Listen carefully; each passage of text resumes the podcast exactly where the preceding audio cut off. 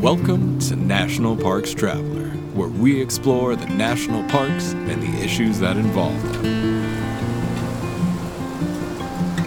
This is Kurt Repanshek, your host at National Parks Traveler.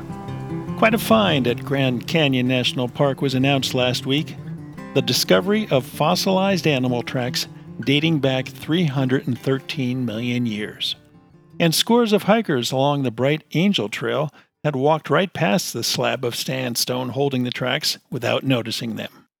At Crater Lake National Park, staff had to work harder to educate some of their visitors this summer so they wouldn't use the woods as a bathroom, and so they wouldn't take paddleboards down to the lake. And at Death Valley National Park, the temperature at Furnace Creek rose to an incredible 130 degrees Fahrenheit as a heat wave embraced the West. You can read those and other stories about national parks and protected areas at nationalparkstraveler.org. In this week's show, we're focusing on the current coronavirus pandemic, as well as the 1918 flu pandemic and how those diseases impacted national park visitation. After discussing those two pandemics with Professor Terrence Young from California State Polytech, we visit with contributing writer Rita Beamish, who tried to escape the current pandemic by taking to the John Muir Trail for nine days. She found that many other hikers were being careful by keeping their distance and wearing face masks when necessary, while others were being a bit more cavalier.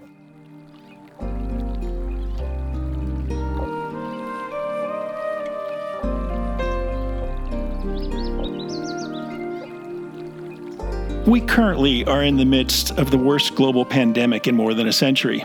The coronavirus pandemic has upended our lives, from how we shop, whether we can go out to dinner or the movies, and even how we visit national parks. There was another pandemic back in 1918 when flu circled the globe and killed millions. That pandemic also affected how people led their daily lives, including how they visited national parks. Terrence Young, a professor emeritus of geography at California State Polytechnic University, is well familiar with the outdoors and how we use them. He's the author of Heading Out A History of American Camping. Recently, Professor Young took a look at how Americans reacted both to the 1918 pandemic and the current one when it comes to visiting national parks and public lands. Professor Young joins us today to discuss his findings. Welcome to the Traveler, Professor. Oh, thank you, Kurt. It's a pleasure to be here. So, uh, your book on camping, the history of camping, really fascinated me, and I really enjoyed um, learning how we got into the camping mode over the, the past century or so. What prompted you to take a look at um, the, the pandemics and how people traveled both during the flu pandemic of 1918 and the current coronavirus pandemic? Uh, well, there's sort of two things. There's one, the rising commentary in the press about uh, from various parks saying, oh, well, either they were seeing decreases or things like uh, reports that recreational vehicles were being rented more, things like this. I thought were, uh, well, that's interesting. And then also, there's long been a history uh, of, or historians have discussed how in 1918 uh, visits to the national parks decreased and which was counter to what had been going on for the years prior. The numbers had been going up and up and up. And then in 18, they stopped. And the common explanation was World War One, right? It was uh, uh, redirection of resources, uh, uh lots of people going uh, into the military, millions. And that, that's why the numbers went down. And I just was being a uh, something of a skeptic, I was curious. You know, it's like, is that all there was? It's just the war? Well, there's a pandemic, and I wondered if it had any effect. So I started digging through the you know the records, mm-hmm. and uh, yes, I do think it it's also part of the story. Yeah. Now I'm curious. Back in, in 1918, would the wealthy have seen the parks as an escape from the pandemic? Probably uh, at first, I would say the era of between say 1916 17 and about 1925 is a big transition point in the history of the national parks in terms of visitation prior to that mm, say 1915 and earlier the parks were pretty much an exclusively uh, a place for the wealthy or at least the upper middle class. Mm-hmm. It took a lot. Yeah, it took a long time to get to them. We have to remember most of the parks are in the west. You know, Yosemite, Yellowstone, Glacier, but most of the people in the United States are in the east. Right, they're in New York along the northern seaboard and stuff like that, North Atlantic seaboard.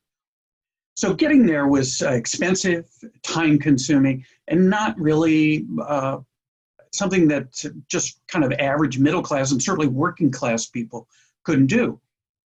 But in this era, uh, what happens is the car becomes two things cheap, and there's lots of used ones, which we should never forget.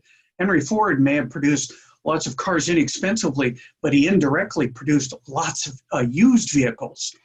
and those used vehicles go for even less. And this is the beginning of automobile credit. So you can finally you can start to buy cars on credit. Well, the number of cars just explodes in the United States. And for the first time, we have people who are of you know just average means or even you know uh, stretching to make it showing up in the national parks. But they're not taking the trains. They're mostly taking cars and that's how they're getting there. Right. so it's a big shift. But so pri- I can see at first, at least, the wealthy would have seen themselves as escaping to some degree to go to the national parks. Uh, the experience may have been a little more mixed when they got there, least to their expectations. Yeah, yeah. You mentioned trains. Um, as we're well aware, air travel today has fallen off precipitously due to COVID 19. Um, of course, back in 1918, air travel wasn't that widespread, let alone affordable, and, and most people who traveled traveled by train or, or took their own cars. Um, was train travel greatly affected um, by the flu pandemic? Tremendously, just tremendously. Trains were the general way of getting around still long distance.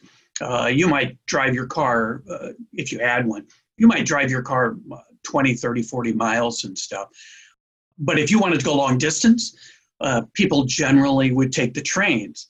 This is to some degree why taking a car to Yellowstone, if you lived in San Francisco, was a tremendous adventure uh, because most people never went that far. So the trains were full, lots of people, and uh, the disease started to spread through them. In fact, the state of California public health officials in the state of California uh, cited the trains as a major source of the introduction of the pandemic throughout the state of California. Wow. They point, you know, so people people quickly caught on to this, just like and asked themselves, just like they do today about airplanes, you know, do I really want to be on a train? And the answer simply was no. And uh, train travel dropped dramatically as well. Yeah, and of course, um, it would take a train in those days to, to reach some of the more isolated parks like your Yellowstone or, or Grand Canyon or whatnot. And, and yet, um, you found that um, parks nearer to large population centers um, saw increases in visitation. I think yes. I think what what happened was something analogous to what's happening today, which is um, the train. The trains carried a lot of visitors, as you said, to the distant national park, the ones more isolated national parks. And uh, those numbers just collapsed. Uh, Yellowstone, just as an example, went from 13,000 visitors arriving in 1917 on the train to 3,000 visitors arriving in 1918. So a quarter of the, the previous year's numbers. Automobiles, while they were carrying a greater number of people than they had been, still people were uh, like I was just saying, it's a it was a tremendous adventure and challenging to drive, say, a thousand miles to a park. Sure. So the distant parks, Yellowstone, Glacier, uh, they they got fewer visitors than they had previously been getting in terms of automobiles. So 1917, 1918, there's a decrease in automobile visits to the distant parks, the ones that are more isolated. But the ones that are close to cities, to big urban centers, Mount Rainier, Sequoia, Yosemite, their visitation went up and primarily on cars. So people like today, I think there's a, a lot of people who are taking up camping in RVs more so than in tents, say. uh, for the first time, but they're not driving from uh, whatever uh, New Haven, Connecticut to Rocky Mountain National Park. You know, they're driving to say Shenandoah or you know or someplace near relatively nearby uh, and as their first adventures. And i think that's what we see. You're looking at a lot of novices who are who are you know saying okay well, well we can't take the train. What could we do? And, and they try a car and off they go you know uh, to yosemite or wherever must have been fascinating to, to see those types of increases yeah yeah, and, and I expect there they'll continue at least all through this year, and perhaps you know as long as the pandemic uh, continues, I expect to see a, a, steady climb in the number of recreational vehicle campers and novice campers. This is, I mean, they can't travel long, or they won't travel long distance. They could want it. Uh, they won't travel long distance in uh, public vehicles, but they feel confident. That, well, come on, we can rent a small RV, you know, motorhome, and uh, we'll drive to Grand Canyon. Yeah, and we're actually seeing that. You noted that um, while park travel collapsed in 1918, um, that it rebounded um, quite significantly, I believe, in 1919, and, and, of course, part of that was the end of the World War, uh, World War One, along with uh, the end of the pandemic. Under the current coronavirus pandemic, of course, we saw park travel come virtually to a halt earlier this year as parks shut down due to the coronavirus pandemic. Um, but since late spring, parks have been reopening and the crowds have been coming back uh, strongly in some instances. Talking with a superintendent recently, he told me that there seems to be a new type of park visitor uh, one who usually spent their free time going to water parks or maybe Disneyland or Disney World or some other amusement park and to the movies. And with those um, options shut down, these people are turning to national parks and other public lands for an escape from being homebound. Would you expect that these crowds will lead to a significant increase in overall park travelers in the in the years to come, or is this a, a one-off, so to speak? No, I, I I think there's a lot of people who were previously uh, national park uh, campers, recreationists of all sorts, who are going to come back uh, after uh, the pandemic goes away, or whatever, however we handle it. But I also think they're going to be an additional new group of people, like you just mentioned. All of these people who previously didn't see camping or hiking in the national parks or recreating in other ways as something they just automatically thought about. I don't think there's any way to, to sort of convey how intimidating camping could seem to somebody who's never camped. The whole idea of I have to take all this stuff, I have to set it up. There's nothing, you know, nothing prepared. You know, I, I, I this has long been uh, run through the history of camping right from the beginning because most campers are urban people.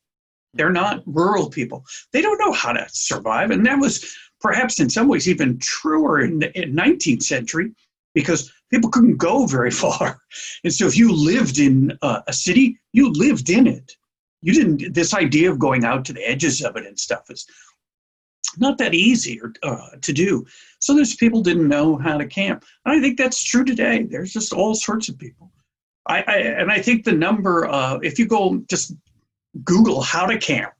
You know, there's just thousands of uh, sites, and there's I have right behind me on the shelf bookshelves here in my office. I have hundreds of how to camp books that have been written since the 1870s, and so you're this is it's not something that's obvious, and we're getting a whole new group of people who the pandemic has offered them an opportunity or pushed them to camp for the first time, and I think they're going to discover that they like it, just like they did in during the pandemic at the beginning of the 20th century.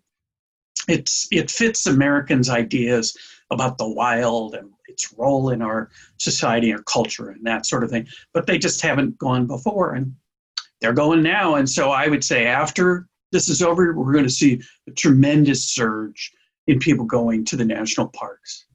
Interesting.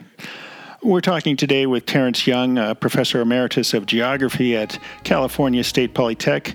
uh, about how people traveled to national parks back during the flu pandemic of 1918, as well as during the current coronavirus pandemic.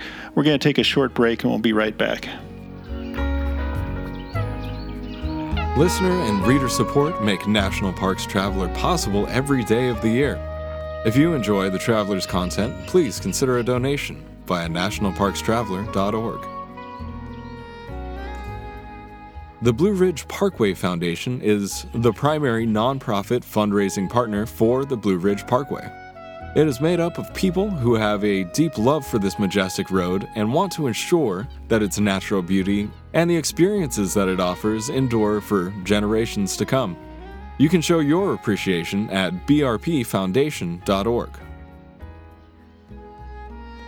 Acadia National Park is one of the 10 most popular national parks in the United States.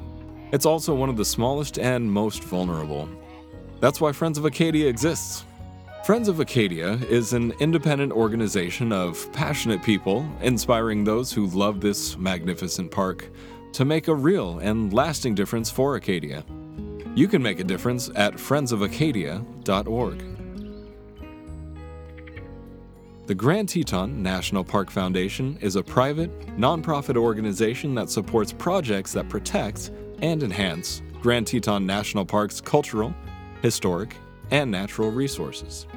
By funding initiatives that go beyond what the National Park Service could accomplish on its own, Foundation donors improve the visitor experience and provide benefits to the national park system for decades to come. See their successes at gtnpf.org.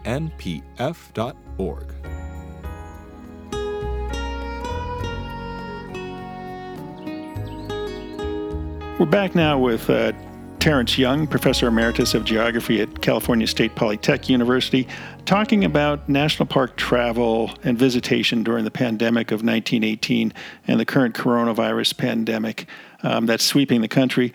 Professor, your research also found that there was quite a bit of environmental damage to parklands following the 1918 pandemic. Uh, can, can you point to some specific examples? Yes, uh, in uh, just for instance, uh, Yosemite National Park was on the verge in the early 1920s was on the verge of being sued by the state of California for um, um, whatever sewage.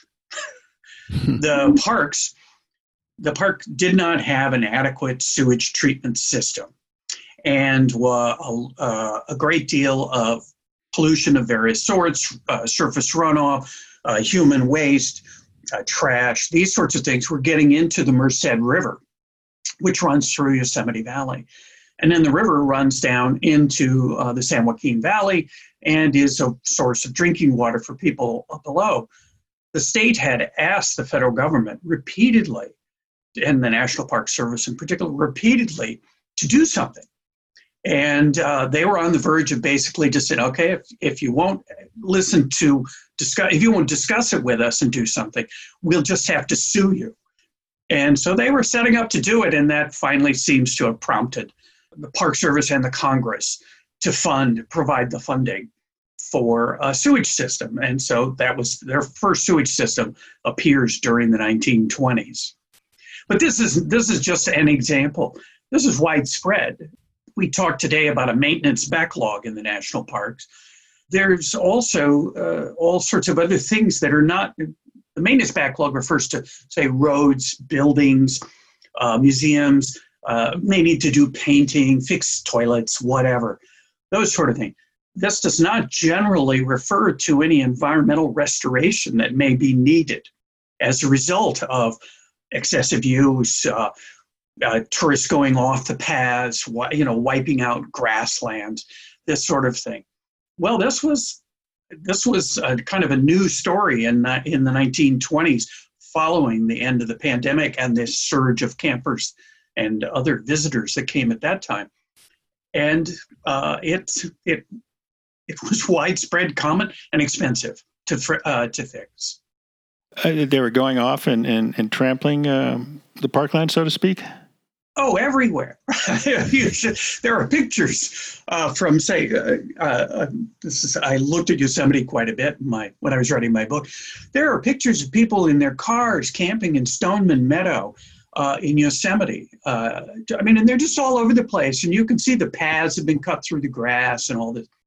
Today, you can't even walk in the meadow, right? You have to go on a boardwalk right. because it's it's very sensitive uh, land. It's a wetland, and uh, just it was uh, extremely damaged by large numbers of visitors, and that restoration is still undergoing. Or same thing in Sequoia, uh, where they had to ultimately removed campgrounds. They started to remove those campgrounds in the 1920s, and it took them a century to get them out. Uh, and they were removed not because somebody didn't like people being there or something in some aesthetic sense. No, they were killing the trees. You know, the you can't uh, you can't just put campers anywhere and everywhere. There, I mean, if it was one or two people, it wouldn't be a problem. But we're talking millions. So it's an amazing story, and and history repeats itself um, to certain degrees.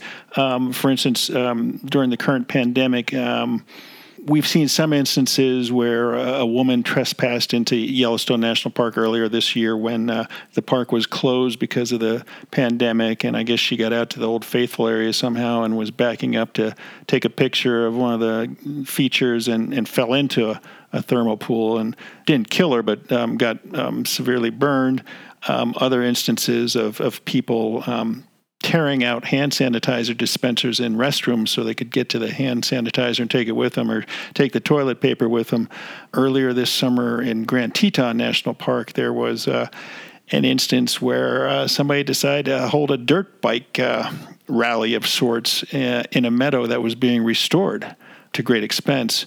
And um, I'm not sure we're going to see exactly how much environmental damage has been done in, until the months have passed. I know um, talking to the superintendent at Crater Lake National Park the other day, getting back to this new type of visitor um, and not exactly knowing how to negotiate parks or whatnot, you know, they would hike down the, the Cleetwood Trail, um, roughly a mile down from the, the rim to Crater Lake itself and um, there were no restroom facilities there. So what would they do? Well, they just take their paper or whatnot and, and go down along the shoreline and squat behind a rock or something like that.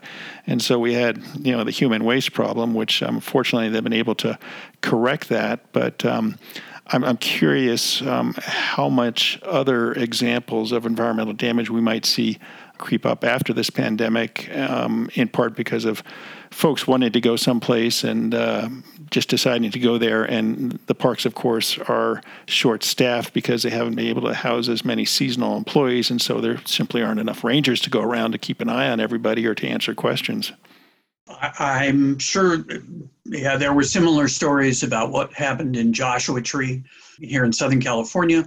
Uh, and, and but I'm also talking about not just the immediate uh, environmental or, or whatever infrastructural problems that might occur during this pandemic, which could be sizable, like riding you know ATVs in a meadow, uh, but also the longer term uh, problems that uh, are going to, if if not adequately funded, when the pandemic ends.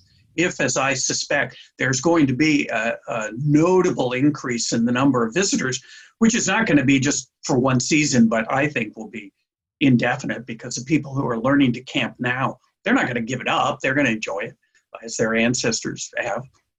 But I'm concerned about the long term kind of consequences of having an extra 10% or 15% uh, visitors showing up and not recognizing that the, the Park Service is going to need money to be able to mitigate the damage that they're doing as it coming just in those numbers. And I'm also concerned about the long term damage that may already have been there and is not being treated. I mean, uh, the parks are a place that are both loved and uh, are also a place that, in terms of funding, have been treated as a kind of an externalization of any problems. It's like, look, if we don't have to, if it's not a road that needs to be paved, we don't necessarily have to fund that sort of repair. When in fact, the the shrubbery and uh, trees and whatever just off that road are dying because the road uh, runoff from the roads is killing them. This, all of this, it, it's, it's uh, the damage can be quite extensive and hard to see, especially if you don't know that this could look a lot better. These are places like I've seen pictures before and after of a giant forest in Sequoia, and it is so much nicer now than it once was. But it took a long, long time and a lot of effort and serious funding to restore it and make it look like it did. You know, I think um, come November and, and, going into December, uh, some of these funding issues are really going to come to light. And, and by that I mean, you know, yes, we've just seen uh, the Great American Outdoors Act pass, which specifically sets aside six and a half billion dollars for the Park Service to address the maintenance backlog. And then you've got the, the full funding of the Land and Water Conservation Act, which will also provide some additional funds. But what hasn't yet been calculated accurately is how much money has the Park Service lost by being closed and not collecting entrance fees, and by concession operations being um, scaled back dramatically. And so you're not going to see the, the amount of concession fees paid to the Park Service as it has been in the past. And so I've talked to some superintendents and, and they say, well, well, we'll let you know in November how bad or how good things are. And so I think that's going to be a, um, another issue to deal with, not only with increased visitation, but how much in the hole might these parks be because of those those issues there and so Congress very well might be uh, approached to like, hey, we need more money for park operations, and they might just say, well, we just you know gave you six and a half billion dollars, so it's it's going to be a an interesting uh, congressional session in uh, 2021. You noted that um, Congress did increase funding for the parks in the 1920s, but it wasn't quite enough to to deal with the, the issues that the Park Service faced. I think it's uh, a lesson to pay attention to the pandemic ended in 1919. Park visitation over the next decade basically doubled, right? They had a, a 100%, or excuse me, quadrupled. They had a, a 200% increase in number of visitors uh, by the end of the 1920s. Congress quadrupled or whatever, octupled or something, 400% increase in budgeting for uh, the parks. At the same time, they were undergoing, the parks were undergoing and suffering the sort of damage I was just telling you about. They needed money to put in a sewer system, they needed money to uh, fix uh, areas that had been denuded of vegetation uh, by campers because they didn't have campgrounds at that time. This, the, the fact that the Congress authorized twice as much in increased funding as the number of visitors and they still underwent tremendous uh, environmental problems suggests to me that we're going we have the potential for having a similar situation over the next decade. And i looked back i was curious and looked back and the congressional research uh, office indicates that adjusted for inflation the last decade of funding to the national park service has had only a 4.4% increase as opposed to a 400 or double the amount that uh, uh, in the 1920s above visitation. That was inadequate to handle the difficulties that the Park Service faced. Mm-hmm. If the Congress today thinks it's going to handle the problem of surging visitors by giving the Park Service 7% more or something like that, I think they're just simply uh, letting a tremendous amount of environmental damage occur. It, it, the Park Service is already seriously behind in its efforts to maintain what it has, just in physical infrastructure. And I'm saying I think there's a lot more money needed to do restoration, mitigate invasive species, all sorts of things like that, which are not in that six billion that they already got and they're going to need a lot more. And the surge is not going to, a, a visitor surge is only going to make that worse. Yeah, and there are there are all, all kinds of issues facing the parks. Um, we can't forget climate change and, and, all the ills that's bringing to the park system, um, and sea level rise and what that's going to do to you know coastal units. Um, it's really a, a frightening scenario. We've been talking today with uh, Terrence Young, a professor emeritus of geography at California State Polytech about national park visitation, um, both during the 1918 flu pandemic and during the current coronavirus pandemic. Uh, Professor, it's been great talking with you. You raised some very fascinating points and, well, some troubling points as well. It'll be interesting going into the next uh, next year how the Park Service is impacted and, and how it responds. Thank you, Kurt, and thank you for having me here. Uh, it's been a pleasure.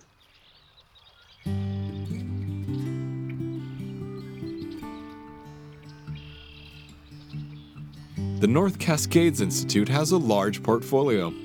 It's an environmental learning center, a training center, a conference center, and a leadership center, all set in the splendor of the North Cascades National Park Complex. Learn more at ncascades.org.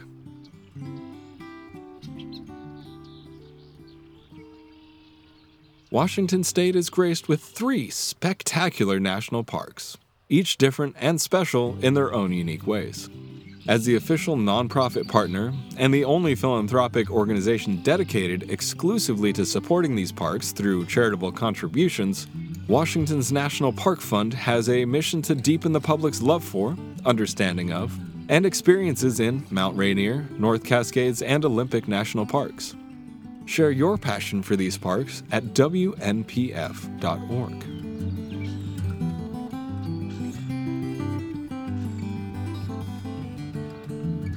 The coronavirus pandemic has upended more than a few hikers' plans for going the distance this year.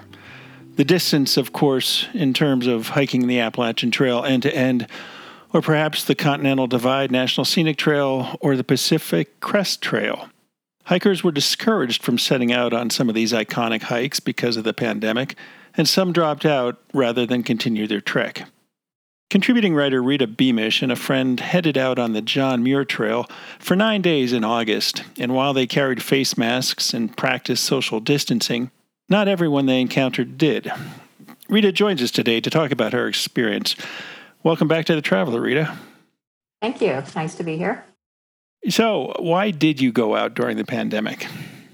Well, of course, I saw the reference that you make to the Pacific Crest Trail Association, which is not a government agency but has a friendly relationship with federal government and all of the um, uh, Pacific Crest Trail Associ- um, organizations and jurisdictions, which that trail goes from Mexico to Canada.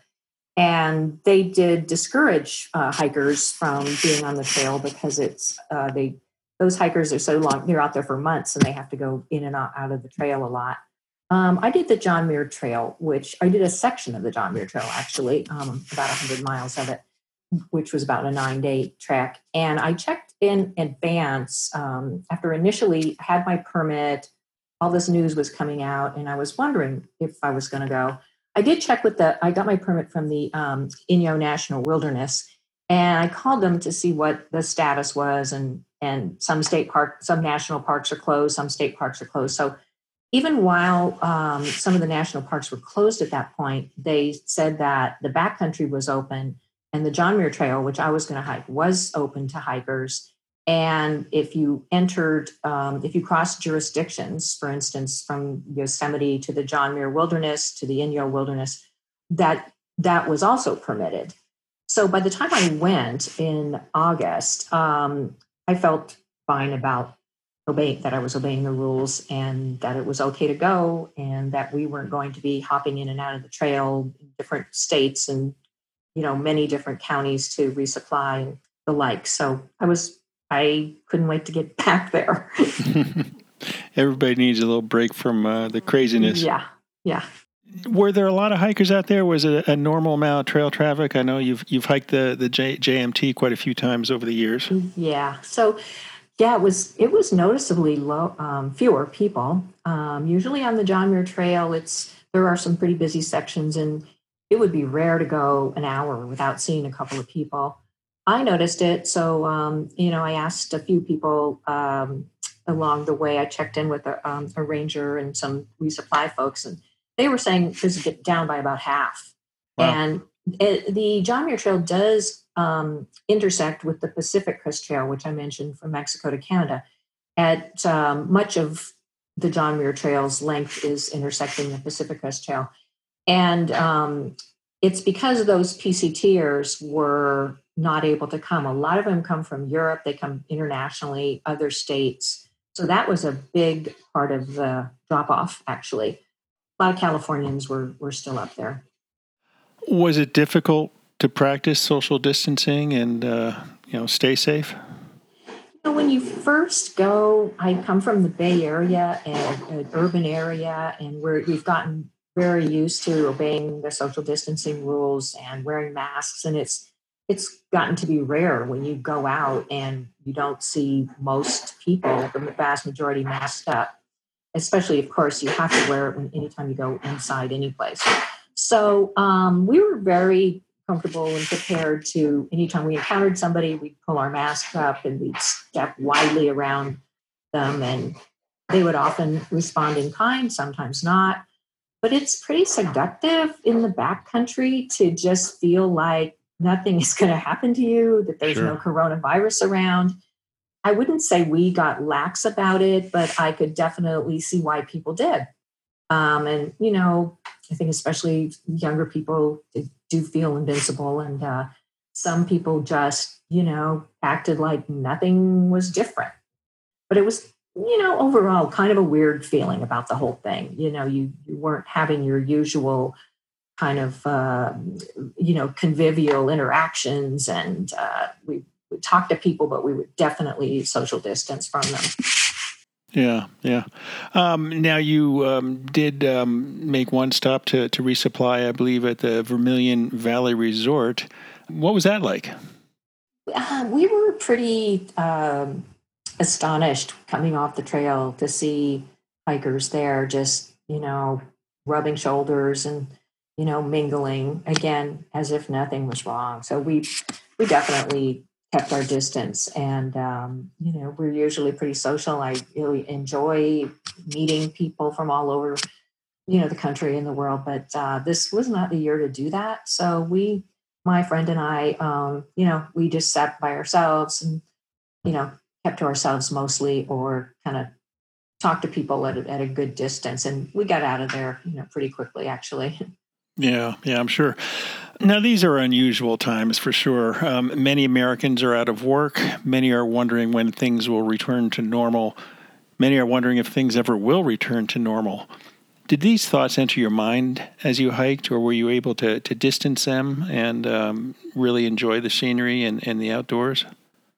Yeah, you know, again, it had to do with if it was just the two of us hiking along by ourselves for a couple hours and life felt normal and great, and you're in the outside, you don't have your mask on, the waterfalls are there, the lakes are clear to the bottom, you know, the sun's out, the clouds are incredible, the sky is so blue, you can't, you know, you've never seen a, a sky so blue. Um, that was, yeah, very comfortable and kind of cleansing and you know getting rid of the stress of this this never ending virus. But then again you know when, when we came to people you'd get edgy you know are, are they going to wear a mask are they going to step aside there's four guys coming towards me are they breathing heavily so it was always there it was not always but it was there at those times whenever you encountered people and that made it a weird experience. I wouldn't trade it because it's just so great to get up there. And I'm just the biggest fan that ever lived of the John Muir Trail. But um, no, it was it was a like everything else in life. It was strange. Yeah. Yeah. Were politics evident on the trail? Not really. I wouldn't say. A lot of people, you know, chit chat politics and uh, ask each other for news and you know, did Trump do anything crazy today or since I've been up here, that kind of thing. But uh, not really. Not not in. If I think you're asking maybe about re- attitudes toward masking and stuff, not not really. Um, some people were. A few people were a little bit gruff and you know, kind of eye rolled at us, like that we were, you know, these. Uh, you know, sort of nanny hikers, like, you know, wanting everybody to wear a mask. But we we tried to be polite and not impose ourselves on anybody. But uh, nah, I would I would say um, people take it in stride. Yeah, yeah. Well, that's good to hear. So, do you plan to uh, head back out uh, on the trail if you get another chance this year, or is it, or was that it? Well, I usually go up there once a year. In the High Sierras, uh, it, you know, it's high altitude, and uh, got to train up for it. So, I'll probably stick to biking on the San Francisco Bay for until next summer. But I'll definitely be going back. I go, I go every year, and uh, like I said, I just it was really hard to fathom, you know, having to give up my permit, which they're very hard to get when the uh, pandemic hit. And so I was just really happy that when I called, uh, you know, the ranger station, that they get basically gave me the go ahead and said, no, nothing's enforced or, or required up on the trail except uh, obeying, you know, just your normal social distance rules. And sure. um, yeah, so, and then, you know, just listening to what our, our health professionals say and Dr. Tony Fauci, and, you know, that masks even though we're outside, we're having a quick encounter. It's not, we're not having prolonged times of standing or hiking next to people. We still tried to, you know, would do, be overly cautious and do what we thought was the right thing. Yeah. All right. Well, Rita, thanks so much for that recounting of your, your trip, uh, at least from a COVID uh, standpoint. Um, you've written stories about your adventures on the John Muir Trail in the past, and uh, any listeners who are curious can find them by searching nationalparkstraveler.org for the John Muir Trail. Rita, thanks again. Thanks, Kurt.